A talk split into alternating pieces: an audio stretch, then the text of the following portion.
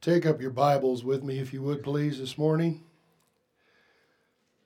Turning them again to our ongoing study in the book of Hebrews, chapter 7. Hebrews chapter 7. I'm going to begin reading a few verses before the two I will treat today, as this is our context to hold us steadily to. I begin reading in verse 20.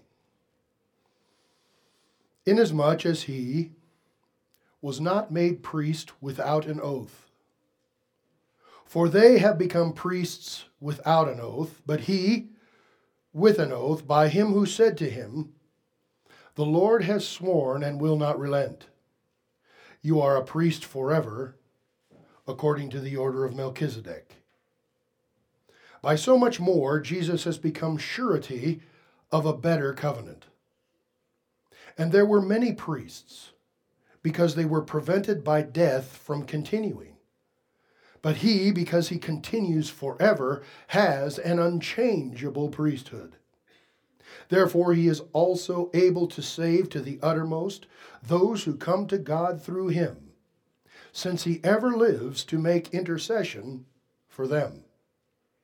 For such a high priest was fitting for us, who is holy, harmless, undefiled, separate from sinners, and has become higher than the heavens, who does not need daily, as those high priests, to offer up sacrifices, first for his own sins and then for the people's.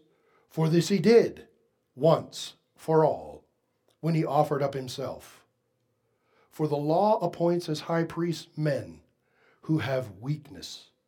But the word of the oath, which came after the law, appoints the Son who has been perfected forever. Would you bow and pray with me this morning? Lord God, hear us this new year. Bless your people that we might grow. In this book, we have heard an admonishment to those Hebrews of old by now you should be teachers, but have need to be taught the first things of Christ again. Lord, we would pray that that would never come upon us. So keep us diligent, Lord, we pray, as true disciples, learners after the Lord Jesus Christ. Teach us your way, your will, and let us follow what you have for us in this age of the new covenant. Bless us, Lord, in this endeavor, for we are weak and often are not diligent in our work. But pull us back even today, set our feet on a new year path to pursue you and the knowledge of the Holy One. We pray this in Jesus' name. Amen.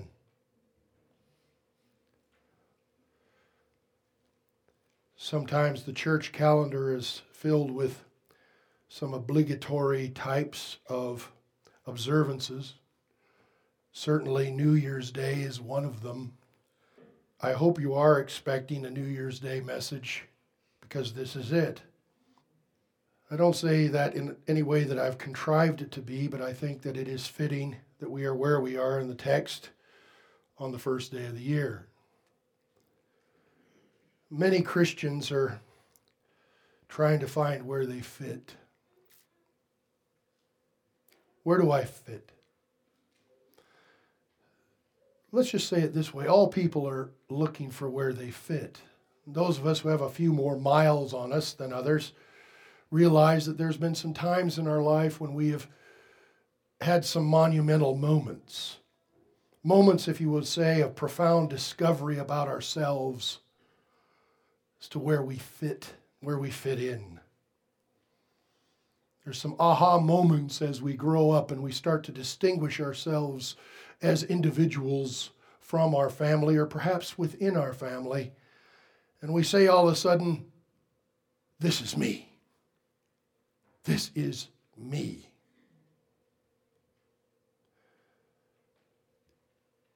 It happens in various ways along the way, doesn't it? Sometimes it almost seems suddenly. I remember even the moment of my life when I said, This is my music. Don't even come up afterwards and say, Pastor, what is your music? I, ret- I retain plausible deniability. But I remember this is my music. Rather distinct from my father's, from the old country, where they listen to polka music, and if not polka music, then marching band music. I needed my own music. Then sometimes as you grow, and some of you girls maybe find it before us boys do, you say, This is my style.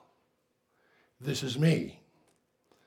And even sometimes have the liberty to change your style over the years. You'll notice us guys get kind of stuck in the rut, and that's just it, particularly as concerns our hair. But that's another sermon.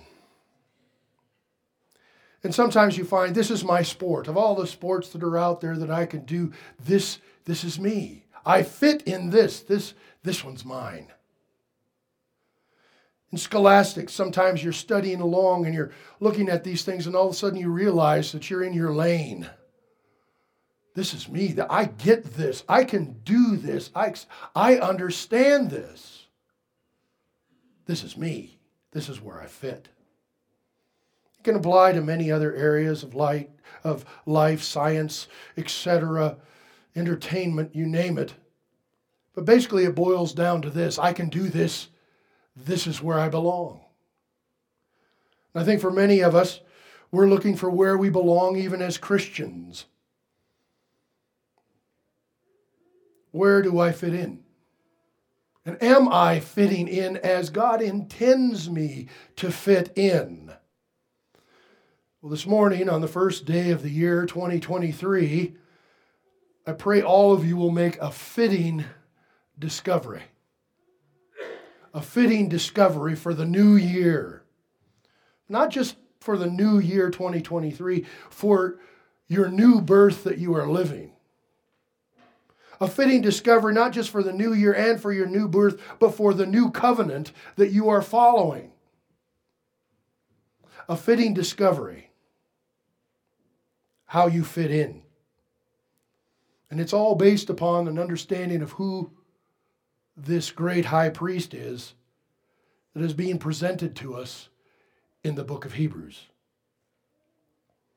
Then, our text, we've seen the brilliance of the rhetoric that the writer has been using in the Greek style, the logical assertions, the premises, the proofs, the layer upon layer of building understanding as we have studied along.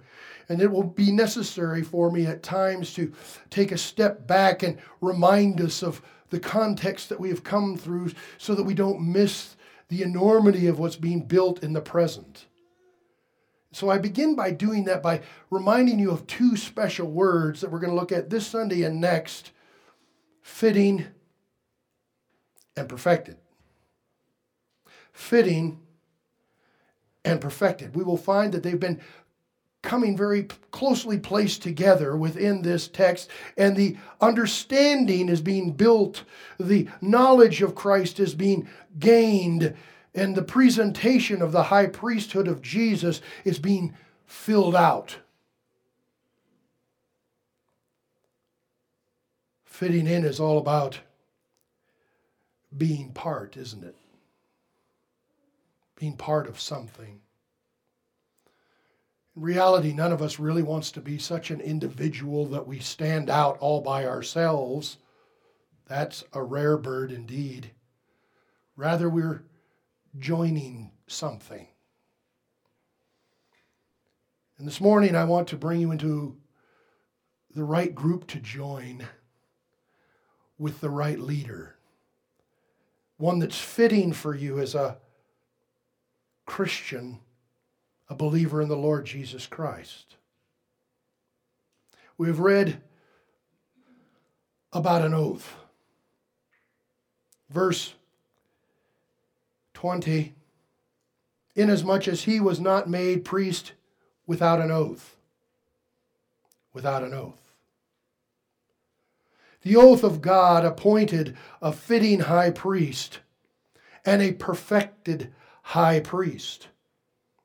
That is what's being presented to us in verse 26. For such a high priest was fitting for us. Such a high priest was fitting for us. And then we will find as we read on to the very end of verse 28 that this oath appoints the Son who has been perfected forever. Fitting, perfected.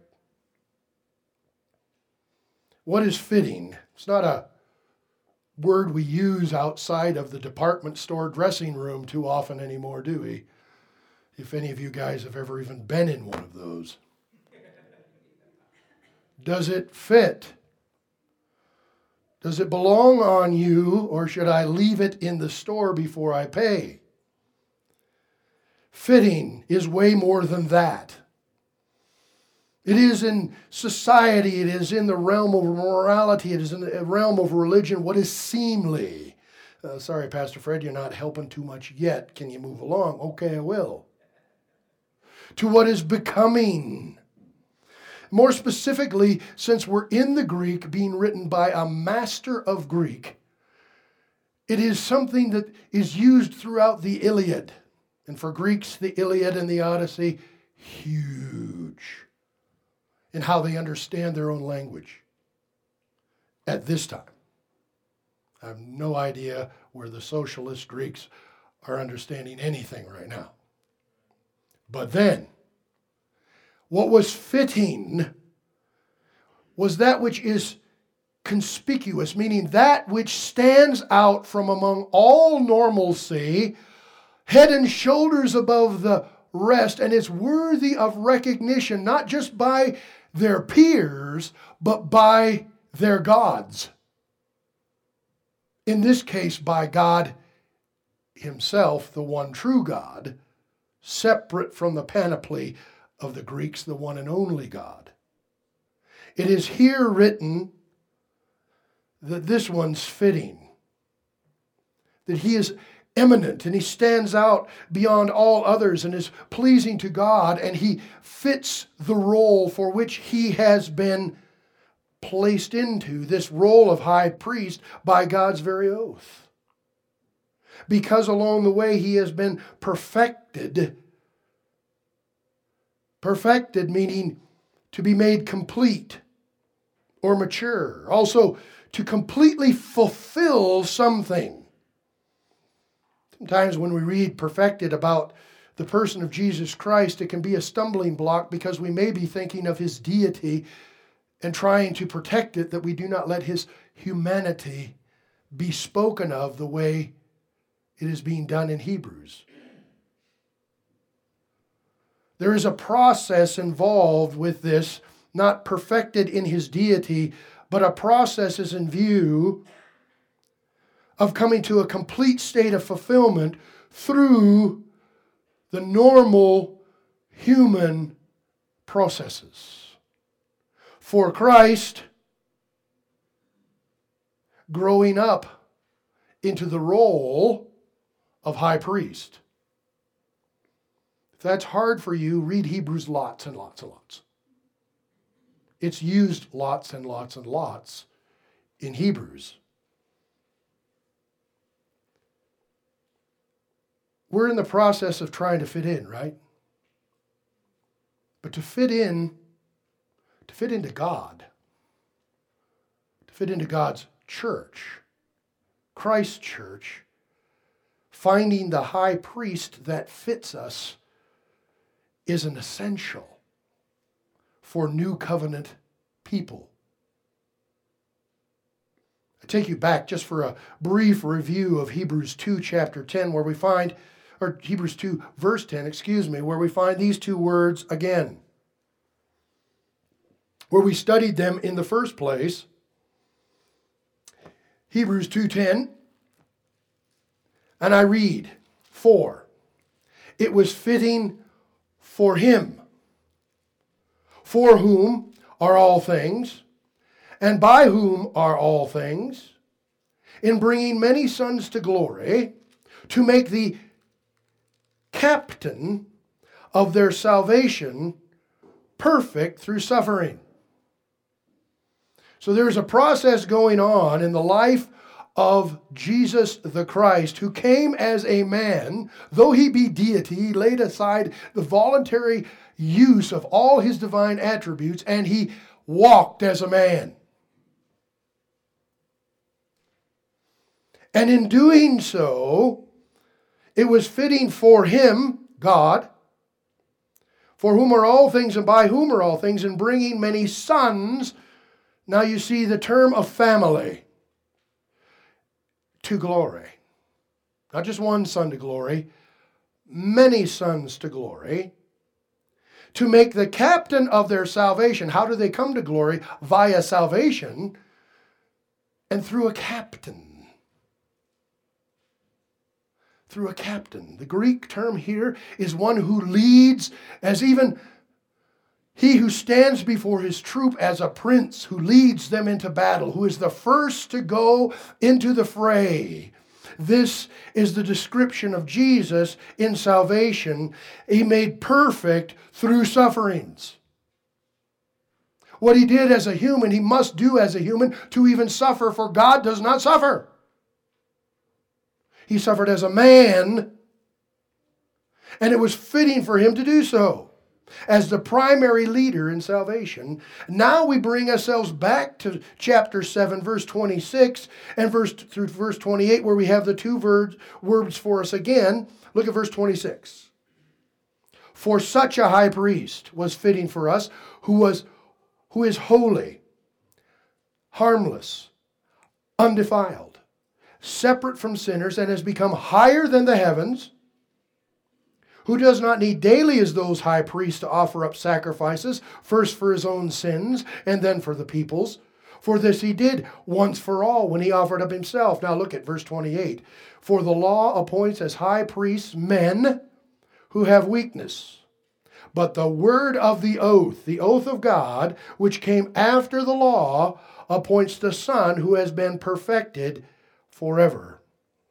Let me just say this again there is no path to glory for Jesus or for any sons of God apart from suffering.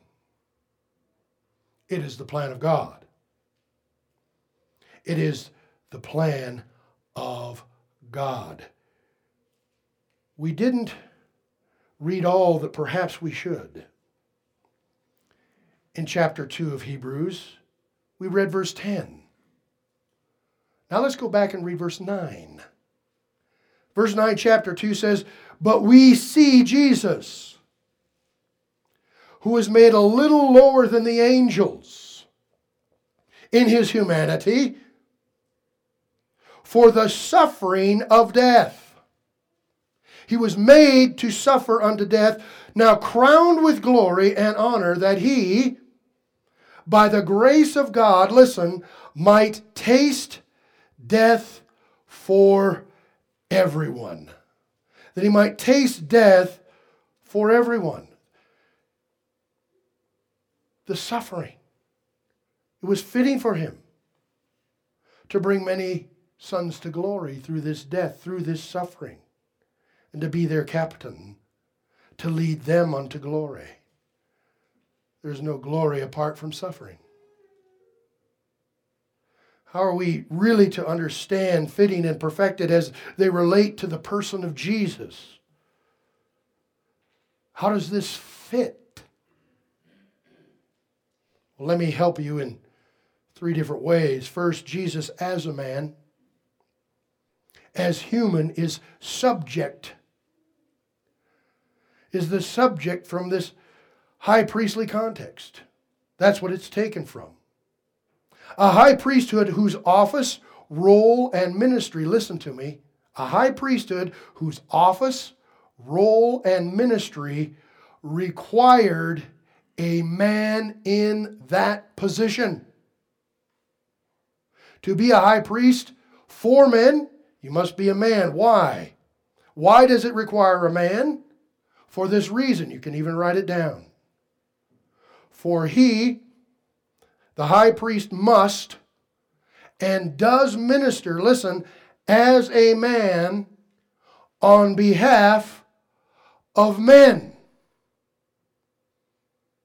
To minister for them, to bring them before God, to stand in the place, he must be a man to represent them rightly, understandably, fittingly.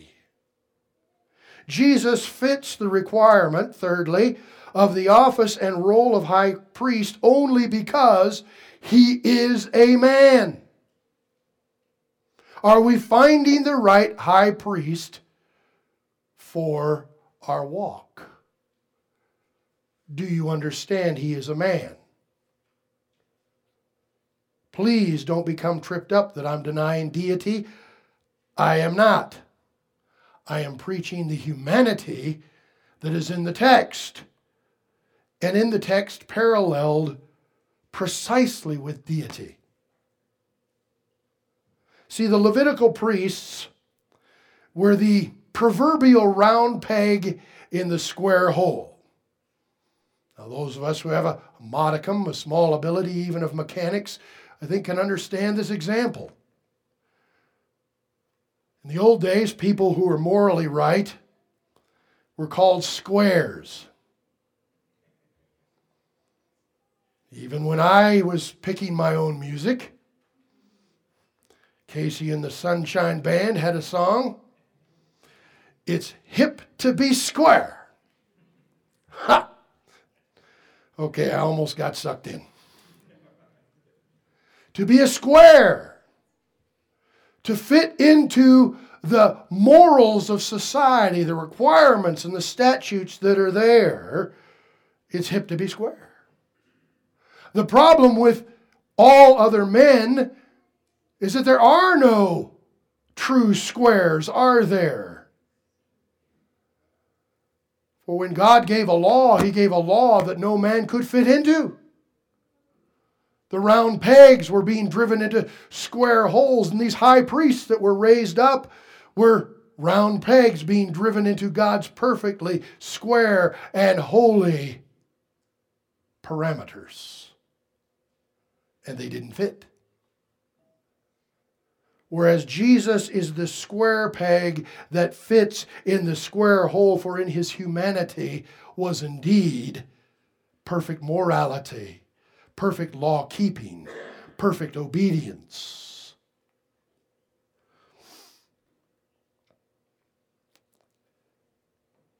I think many Christians are trying to live their Christian life without a fitting high priest, without a priest that fits the parameters that God required for them,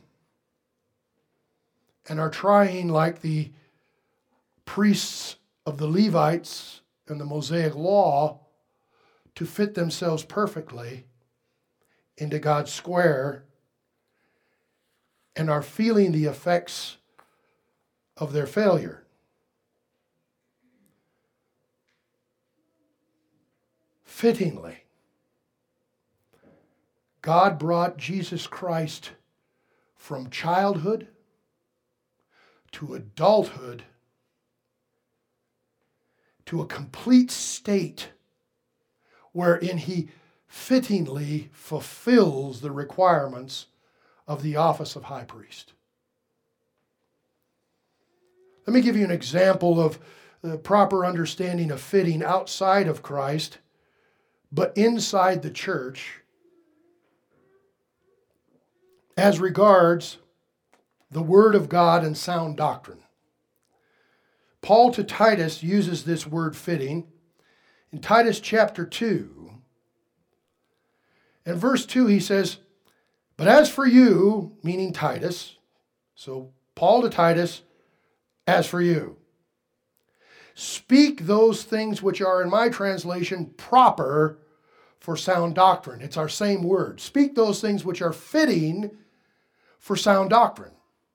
So, whatever you do when you speak, whatever you say when you verbalize, make sure it fits the truth that you proclaim, the doctrines that God has laid down, and don't speak outside them or over them or less than them. Make sure it fits. But in the life of Christ, I want to bring us there and help us to understand this ministry of Jesus as a man. Sometimes we read our Bibles and we hit these places where we're not sure why that had to happen. And one of those places is where Jesus Christ came to the baptism of John the Baptist. John the Baptist was the forerunner of the Christ. He was proclaiming, Make straight the way of the Lord, repent, for the kingdom of heaven is at hand. And he made his ministry center the middle of the wilderness where no one voluntarily wanted to go. You had to really want to go to repent of your sins and be baptized for the remission of sins, proclaiming, if you will, I am turning from myself and my sin and turning to follow God in preparation for the coming of the King. It is an acknowledgement that they were sinners and needed to remove the impediments in their lives from seeing the coming king. And Jesus comes up to John the Baptist one day and he says to John the Baptist, I want you to baptize me. And John is undone. He doesn't know how to handle it. He says, Lord, I have need to be baptized by you. I am the sinner. You are the pure one. You are the square. I'm the one who doesn't fit. I can't do this. But Jesus says this to John and uses our word that we're centering on this morning fitting. But Jesus answered and said to John the Baptist, said to him, in Matthew 3:15, permit it to be so for now. For thus it is fitting. For thus it is fitting. Why? He's God. He never sinned. He's perfect. Thus it is fitting, listen, to fulfill all righteousness. And so John the Baptist allowed him. You see, everything that the law demanded, Jesus did. Everything that was placed upon him by the law of God, walking as a man born under the law and in the law, he represented the law perfectly all through his life. So he becomes the one, the prototypical human being that can live the standards of God that for everyone else in the world are unattainable. And though he need not attain them to prove to God his perfection, he did them in his humanity because it was appropriate to fulfill the roles that he must both as a sacrifice and as a king, and thirdly, as a great high priest. And without complete fulfillment, he doesn't fit the roles. God established the high priesthood of Christ Jesus by an oath. We've been looking at the four outcomes of the oath of God, two that were creative two creations of the oath that we studied already, and two appointments of the same oath that indelibly have established Christ's position as high priest of the Hebrews and of all those who believe of the world. We saw first that God's oath created a surety of a better covenant verse 22 of chapter 7 of Hebrews, by so much more Jesus has become a surety of a better covenant. There's a new covenant, there's a new high priest that goes with that covenant. We're reminded of chapter 7, verse 12 for the priesthood being changed. For the priesthood being changed, of necessity, there is also a change of the law. And we saw that there was an annulling in verse 18. For on the one hand, there is annulling of the former commandment because of its weakness and unprofitableness. Listen now, for the law made nothing perfect. The law made nothing complete. On the other hand, there is a bringing in of a better hope through which we draw near to God.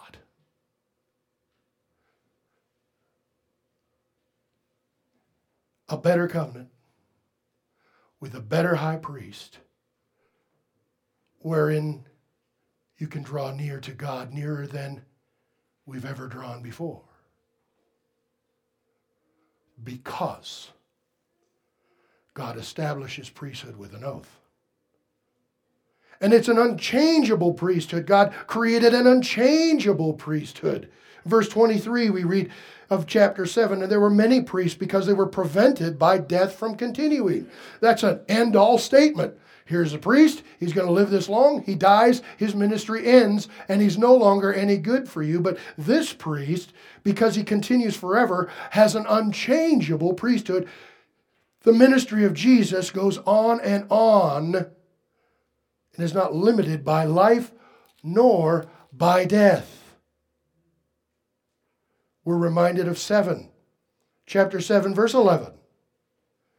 Therefore, if perfection were through the Levitical priesthood, for under it the people received the law, what further need would there was there that another priest should arise according to the order of Melchizedek and not according to the order of Aaron? Because they were weak and they died, and the law was weak and incomplete. It brought no one to completion, it brought no one near. Where do you fit in? Christian, there's a real, real question out here. Where do you want to fit in? What's your lane? What's your group? Okay, Who's in your posse? That's as hip as I get.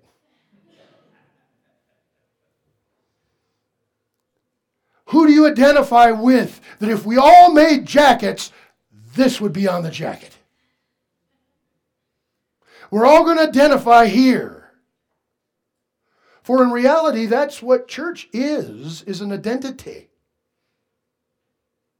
Where do we and how do we and who do we identify with? Well, God's oath now gives us two appointments. The first is it appoints a fitting high priest. Jesus was appointed to his priestly position by God. The Levitical priests came in by genetics, by family line. Jesus by the oath of God and we need him. I think this is a neglected area of teaching in the Church of Jesus Christ the need to acknowledge and identify yourself with your great high priest as a necessity in your approach, of your drawing near to God. Some of you might even be saying, Well, I keep trying, I keep doing, I keep working, I want to be there. And I seem like I get close and I fall away. And I and I and I, I just feel like such a failure that I just quit trying to draw near. Can I have an amen? It's because you're going without the priest.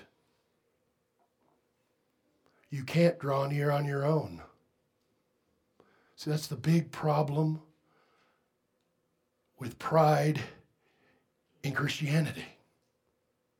It's so easy to teach an error with pride in it because we naturally glob onto it because we want to be the special one. Well, I found the way to Jesus.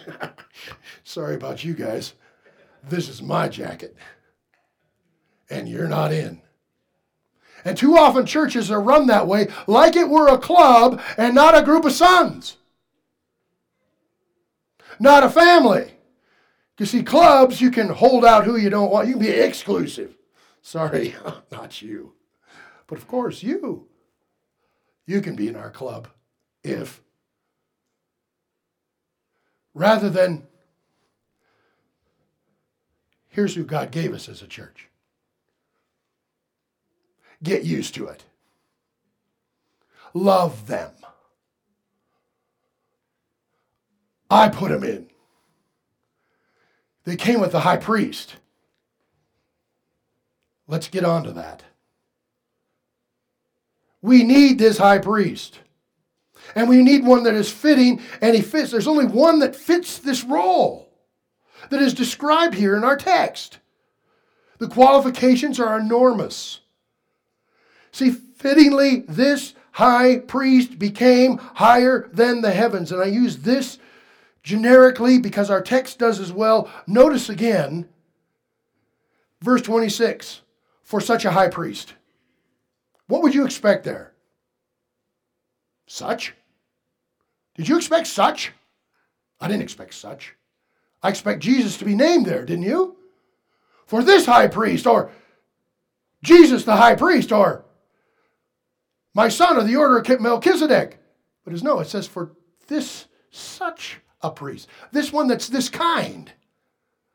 So there's a call here for us to evaluate Jesus Christ ourselves to see if he fits this description without being led there by name. And you will find only Jesus fits. Here's the description five parts. For such a high priest was fitting for us, listen, who is holy. Well, right there, you know, you can pretty much get rid of the rest. But this was really interesting to me. It was it was almost a lap a lap lapse in my study because when I was looking through these and I and I saw the word holy when I was doing my word search studies and those kind of things, I didn't think of looking it up. Well, it's holy. I thought I knew exactly which holy it was and I was absolutely wrong. And it's only been in the process of time that I happened by happenstance to look at the word in the Greek and say, What's that word? I don't know it.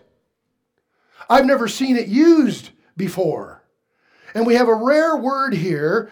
I'll pronounce it for you, hasios. And okay, kind of ruins it, doesn't it? But that's the Greek term, hasios. It's not hagioi, like we are identified as people of God who are given that position of holy. You see, there's a Greek word that refers to uh, human statutes that are kept and relationships in humans that are, that are holy. This isn't the word. There's a Greek word for holy that relates to purity without being defiled by sin. This isn't that word. And there's a Greek word which denotes formal consecration. It would even apply to the priests that they have to be consecrated, sanctified, ready to be set aside and used for God's holy work. This isn't the word. This is a rare word that means this it means that which is intrinsic or of divine character. It's just how he is. He isn't working on it. He isn't earning it. He isn't making some exterior preparations to be worthy of it. He is holy. He's simply, in and of himself, holy. And let me give you a couple of examples where we find this word used most past here. And it's not very many times, but it very interestingly and pointedly, and I think even cataclysmically, or could we say apocalyptically, revelations. The book of the revelation of Jesus Christ. In Revelation 15, verse 4, listen. the declaration is made Who shall not fear you, O Lord, and glorify your name? For you alone are, here it is, Hasias, holy. For all nations shall come and worship before you, for your judgments have been manifested. Again in Revelation, the 16th chapter and the fourth verse again. Then the third angel, we're in the bowl judgments. Then the third angel poured out his bowl on the rivers and springs of water, and they became blood. After this outpouring of wrath, this statement. And I heard the angel of the waters saying, You are Hasias. You might have righteous in your text, better holy. You are intrinsically, divinely holy. Therefore, this outpouring of holy wrath is righteous. That's the word that's being used of Jesus in Hebrews. This is a word that was also used the first sermon of Jesus quoting a psalm. And the psalm you know, but in Acts 2:27 this is quoted, "For you will not leave my soul in Hades, nor will you allow your holy one, your holy one to see corruption." Who fits this? What other high priest fits this? None. Only Jesus fits. Who are we looking for? We're looking for a high priest who is holy, and we're looking for a high priest who is harmless. A priest without guile or without fraud, free from guilt of any time, of any kind. Innocence is oftentimes used to describe this word that is and of the high priesthood. The Greek term is really great because it's an onomatopoeic type of word. That means a word that sounds like what it is. In Greek, the word for bad is kakos. There it is. That's for free. I'm charging later. The word we have here is just not kakos, it's a kakos with an a privative, meaning no bad. There's no bad of any kind at all. He's completely innocent.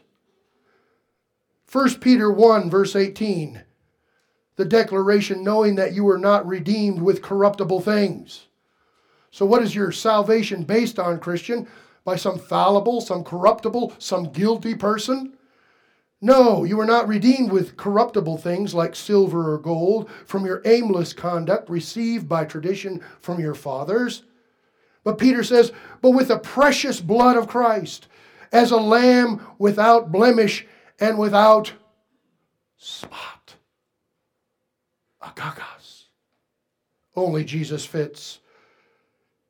Such a high priest who is holy, such a high priest who is harmless, and we're looking who is undefiled, number three. Who is undefiled, not soiled, not deformed or debased, impaired by sin in any way. If we realize what sin is, we realize that sin is the greatest impairment to humankind. There is a reason why our bodies are failing, and it is singular sin. There's a reason why some people look the way they do. It's sin. And it is in the new birth that you can even change the look of your face. Did you know that? And I'm not talking after glory, I'm talking before glory. The wise man Abraham Lincoln, I think I've used this quote before, said, Every single person is responsible for their own face after the age of 40. See, and that's right when you want to blame somebody. That isn't me. But how you live, how you work, how you grow. If there's goodness in your heart, if there's happiness in your heart, if there's God in your heart, and there's smiles on your face, your face looks like a smiling, open face. But if you're a face like someone who has just sucked on a persimmon or sucked on a tart lemon or something like that all the time, guess what? That's your own fault. But Jesus had none of that. Never having been touched by this kind of an impairment or a defilement. He was a lamb without spot and blemish. Who fits this description? We are looking for this kind of high priest who is holy, harmless, undefiled, and separate from sinners. Separate from sinners. Now, let's not go too far on this. Get some of the Baptist five degrees of separation going. That's called sin and your face will be affected by it. If you don't know what that is, good. For we do not even think of such things. Separate from sinners, not being some kind of separation as i.e. location, getting away from them as far as he could, for we know that's not the character of the ministry of Jesus Christ. He came and he ministered to sinners, for that was the accusation. John the Baptist came neither eating and drinking, and they said he had a devil. And the Son of Man came eating and drinking, and they said, Oh, look, a wine bibber and a friend of sinners. What is he doing at Zacchaeus' house? Doesn't he know he's a tax collector? No, Jesus was in, in the world, but not of the world. He walked in the world, he ministered in the world, but he did not become part of the world of sin. He ministered to sinners, yet he did not join them in their sin, but called them to repentance. He's separate from sinners who fits this description. Who is higher than the heavens? And this all comes to us as a, a, uh, a whole outcome of all of these things together if we read them in their order. For such a high priest was fitting for us who is holy, harmless, undefiled, separate from sinners, comma, and has become higher than the heavens. Through all of that, he has become higher than the heavens. He is the elevated one to the position and status that he deserves via the ascension. This is the kind of high priest a Christian needs. As Psalm has said, You have ascended on high. You have led captivity captive. You have received gifts among men. A messianic passage about Christ. But I take you back to our own context, Hebrews chapter 1, verse 3. Who is this one who is higher than the heavens? The one who began high and has returned on high after he lived as a man. Hebrews 1 3. Who being the brightness of his glory and the express image of his person, and upholding all things by the word of his power, when he had by himself, listen, when he had by himself purged our sins, sat down at the right hand of what?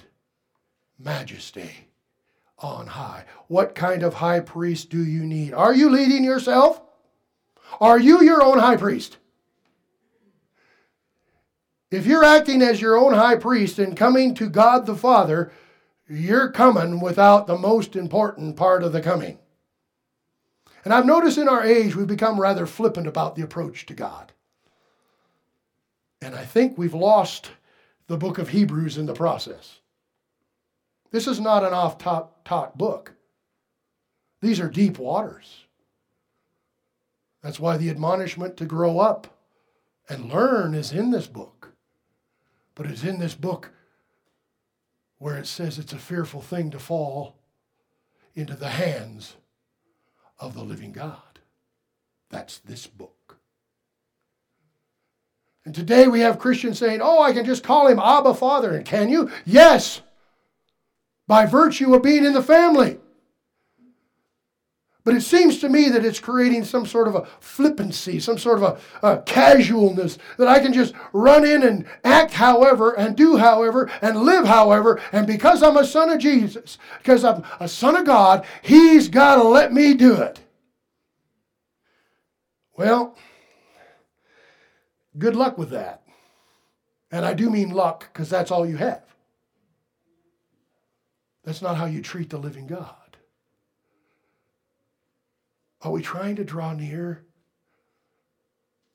appropriately, fittingly, respectfully? Even we know that the children shouldn't charge into the room of a dignitary without proper respect. Belay that, maybe we don't anymore. And maybe that's why our society is the way it is. Maybe that's why church society is. You know, I'm really not that worried about society and how they are outside church. I'm worried about how society is in the church and if it's getting outside. What is our effect is based on who we follow into the presence of God. So God's oath has appointed a fitting high priest higher than the heavens. And he fittingly did so because this he did. I love how he says this for us, helps us so much. This he did once for all when he offered up himself. It says he does not daily need, as those high priests, to offer up sacrifices, first for his own sins and then for the people's. See, he fittingly ended daily sacrifice. I'm going to say that again. Jesus fittingly ended the need for daily sacrifice under the Mosaic law. He ended it. He ended it. Who does not need daily as those high priests to offer up sacrifices, listen, first for his own sins, for he doesn't have any. See, one of the biggest impediments to the ministry of the earthly high priests of the line of Levi, even the high priests of the house of Aaron, was that they sinned. And before they could help you, they had to help themselves. Before they could even help you approach God, they had to be cleaned up themselves.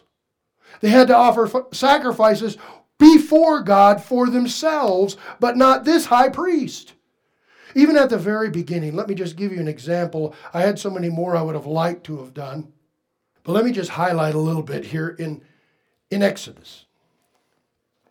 Exodus chapter 29.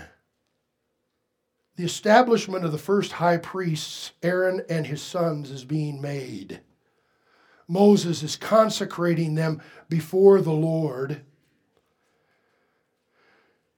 And it says this farther down, chapter 29, verse 35. It says, Thus you shall do to Aaron and his sons according to all the law all that I have commanded you.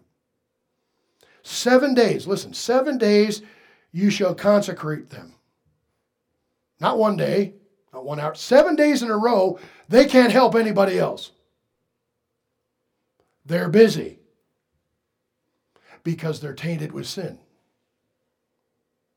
Seven days you shall consecrate them. That's a holiness term for making them ready to serve God. Verse 36 And you shall offer a bull every day as a, listen, sin offering. This implies their guilt. They're guilty of sin. They need a sin offering for atonement, for the covering of their sin, so that they can even minister before God. You shall cleanse the altar when you make atonement for it, and you shall anoint it and sanctify it. Seven days you shall make atonement for the altar and sanctify it, and the altar shall be most holy. Whatever touches the altar must be holy. This goes on and on throughout time. I pray you're people of the Old Testament. I know many of you are. I've called on you. If you want to know your New Testament, you've got to know your Old Testament. And if you don't know your Old Testament, you'll never understand Hebrews. Every day in the temple, death. Every day in the temple, blood. On the feast days, more so. The continual sin offering the continual te- trespass offerings, the continual need for man to be made aware that he cannot approach God because his sin has made him unclean is only gloriously removed when you understand the outpouring of blood that was constant, that has now been ended by Jesus himself. He does not need a daily sacrifice for his own sin. He is the only worthy sacrifice. Jesus, the pure priest, does not need to sacrifice for himself. Jesus, God said to him by an oath, You are a priest according to the order of Melchizedek. He fits in. Jesus fits in to the position of high priest, for he's sinless. And then he fittingly covered sin once for all. For this he did once for all when he offered up himself. Nowhere in no way would any Levitical priest ever thought of offering for himself. Never. Never. Never. Jesus offered himself. There's some interpretive issues that come here. What is the once for all and how does it apply? I want to say something very clearly. This text is not teaching about election. There are others that clearly do so. This text is not teaching about free will. There's other texts that do so. This text is teaching that this once for all sacrifice is available to all without any distinction. In this sense, the sense that's already been identified in our context. When you interpret, context is king. How do I know I'm the all he sacrificed for? We find it in our text, chapter 5 of Hebrews. We've already studied it, we know it but we may have forgotten it when we asked, What does all mean? Let me clarify it for you by reading Hebrews 5 7. Who in the days of his flesh, when he had offered up prayers and supplication with vehement cries and tears, to him who was able to save him from death, and was heard because of his godly fear. Now pay attention here. Though he, Jesus, was a son, Yet he learned obedience by the things which he suffered. And having been perfected through his sufferings, he became the author of eternal salvation to all. Does it end there? To all who what? Obey him. He became the author, the leader. It's our same word that we had for captain before, the one who goes before and sets it up to all who obey him. How do you get eternal life? Obey Jesus. What are you obeying?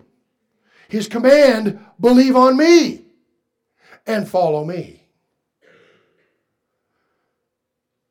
He's the author of eternal salvation to all who obey him, called by God as high priest according to the order of Melchizedek. The all, then, are all who obey him.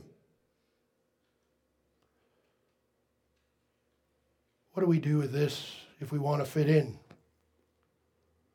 I thought, Pastor, you were going to give me a free pass here. I didn't have to do anything.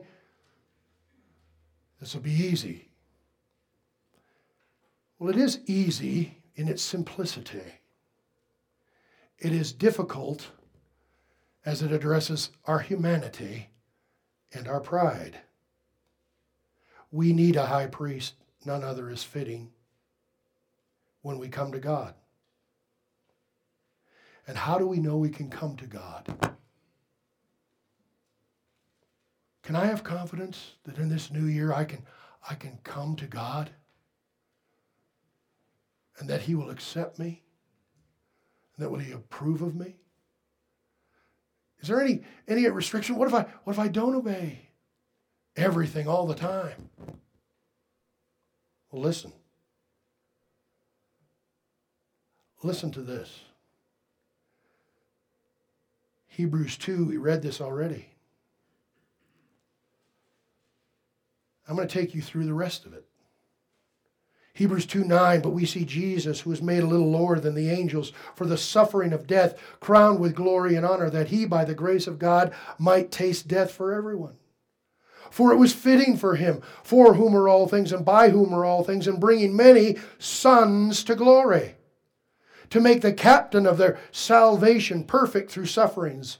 For both he who sanctifies, listen, and those who are being sanctified, that's us, are all of one. For which reason he is not ashamed to call them, listen, brethren.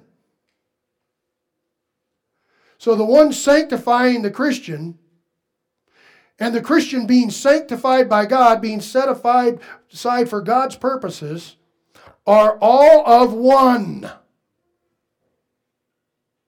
for which reason he is not ashamed to call them brethren. Why do I constantly call you brothers and sisters? It's because I saw it on a movie somewhere and it really sounded cool. And like that means we're in the club. No. I do it for me and I do it for you by way of reminder that this is not some club. And you're not in it because you chose to be, you're in it because God chose you. You're in the family of God. And God is even here calling you through Christ a brother. Brought many sons to glory. You're in the family, called brothers by God Himself. Verse 12 saying, I will declare your name to my brethren. Jesus declared God the Father to his brothers. And his brothers heard him. In the midst of the assembly, it goes on, I will sing praise to you. And again, Quoting the Old Testament again, I will put my trust in him. And again, this from the mouth of Jesus as he stands before God. How can you say this year, I can go to God? For Jesus has said this before God, before you get there, though you are behind him. He has to be there before you. And you are behind him. He says, Here am I.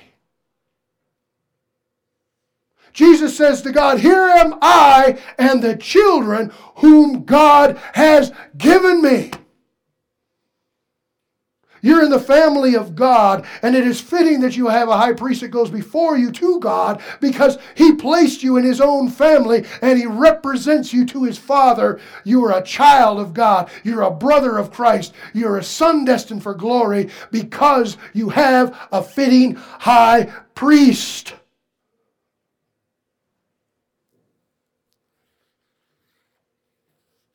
Didn't we already know this? This high priest who intercedes, who did so before he even left the earth. He prayed to God in this way. I pray for them. I do not pray for the world, but for those whom you have given me. for they are yours. And all mine are yours, and yours are mine, and I am glorified in them. One! And now I am no longer in the world, but these are in the world. And I come to you, Holy Father. Keep through your name those whom you have given me, that they may be one as we are. Christian, you go to God through Christ, the great high priest. He's the only fitting way. Anything less is unseemly. It just isn't right. But with him, we can say, I'm so glad I'm a part of the family of God. I've been washed in the fountain, cleansed by his blood, joint heirs with Jesus, brothers, sisters, and we remind ourselves of that family relation. Join heirs with Jesus as we travel, travel this sod. I like that line. I'm so glad I'm a part of the family of God. Let's pray. Father, thank you for your word. Thank you for the people who stayed to listen. There's so much, so much packed into this, Lord. I fear my inadequacies at bringing it to your people, so I beg your help in their understanding and their clarity. Provide assurance through our great high priest of the order of Melchizedek, O Lord God, whom you established by your oath. You are a high priest, according to the order of Melchizedek. That we therefore come boldly to the throne of grace, that we might find mercy and grace in time of need with a fitting high priest. Pray in Jesus' name. Amen.